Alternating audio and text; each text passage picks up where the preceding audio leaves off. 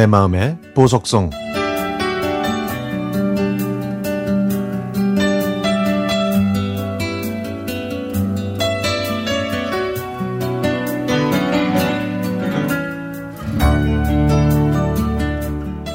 얼마 전 병석에 누워 계시던 엄마가 하늘나라로 떠나셨습니다. 언제까지나 제 곁에 계실 줄 알았던 엄마인데. 연일 폭염으로 잠 못 이루는 밤이 계속되던 여름날. 남동생한테 세 통의 부재중 전화가 와 있었습니다. 그걸 보고 남동생한테 연락을 했더니 오전에 엄마가 돌아가셨다고 했죠. 저는 눈앞이 캄캄했습니다. 18살의 3대 독자이자 홀어머니가 키우시는 아들에게 시집온 우리 엄마. 친할아버지가 도박으로 재산을 모두 탕진하고 돌아가셔서 아버지가 15살 때 할머니와 단 둘이 남의 집 방 한 칸에서 사시다가 머슴살이를 해서 버신 돈으로 작은 집 한 채를 마련하시고 엄마와 결혼하셨죠. 그 순간부터 엄마의 고생은 시작된 겁니다. 신혼이었지만 무서운 시어머니의 서리발에 밤을 새워 할머니와 둘이서 길쌈을 하시느라 꾸벅꾸벅 졸기 일수였고 어린 며느리는 집안일이 서툴러서 늘 할머니의 구박을 들으실 수밖에 없었습니다. 그래도 엄마는 열심히 일해서 재산을 조금씩 늘려가셨습니다.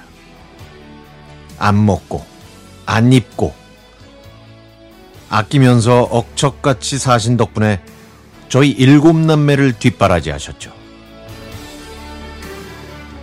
엄마가 마흔이 되셨을 때 아버지는 결핵과 늑막염에 걸려 5년이나 병석에 누워 계셨고 엄마가 혼자서 농사일과 집안일에 눈코 뜰 새 없이 바쁘게 사셨습니다.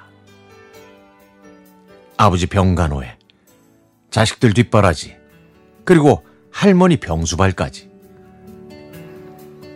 그 험난한 시간들을 꿋꿋하게 이겨내신 엄마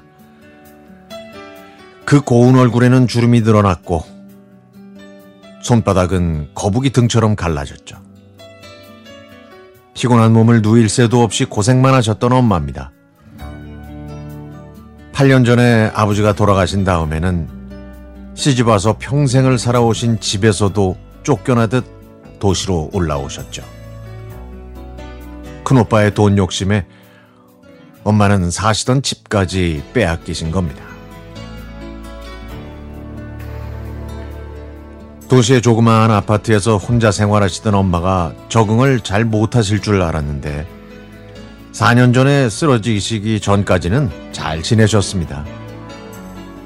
그런데 엄마 몸이 허약해지셔서 남동생이 병원에 모시고 가 영양제를 투여한 게 발단이었습니다. 등이 아파서 진통제를 맞은 다음 영양제까지 투여하다가 갑자기 쓰러지신 엄마. 그 후로는 침대에만 누워서 4년을 보내셨지만 다행히 정신이 있어서 대화는 가능했죠. 그런데 돌아가시기 한 달 전부터 갑자기 기력을 잃으시더니 치매 증상까지 보이시더라고요.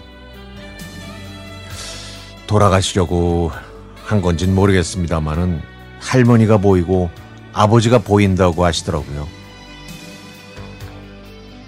저는 엄마가 꿈결에 엄마를 애타게 부르던 모습을 보았습니다. 그러시다가 결국 아버지 제삿날을 일주일 앞두고 엄마도 그렇게 떠나셨죠. 장례식장에서 염을 하는데 관 속에 누워 계신 엄마 얼굴이 얼마나 고와 보이던지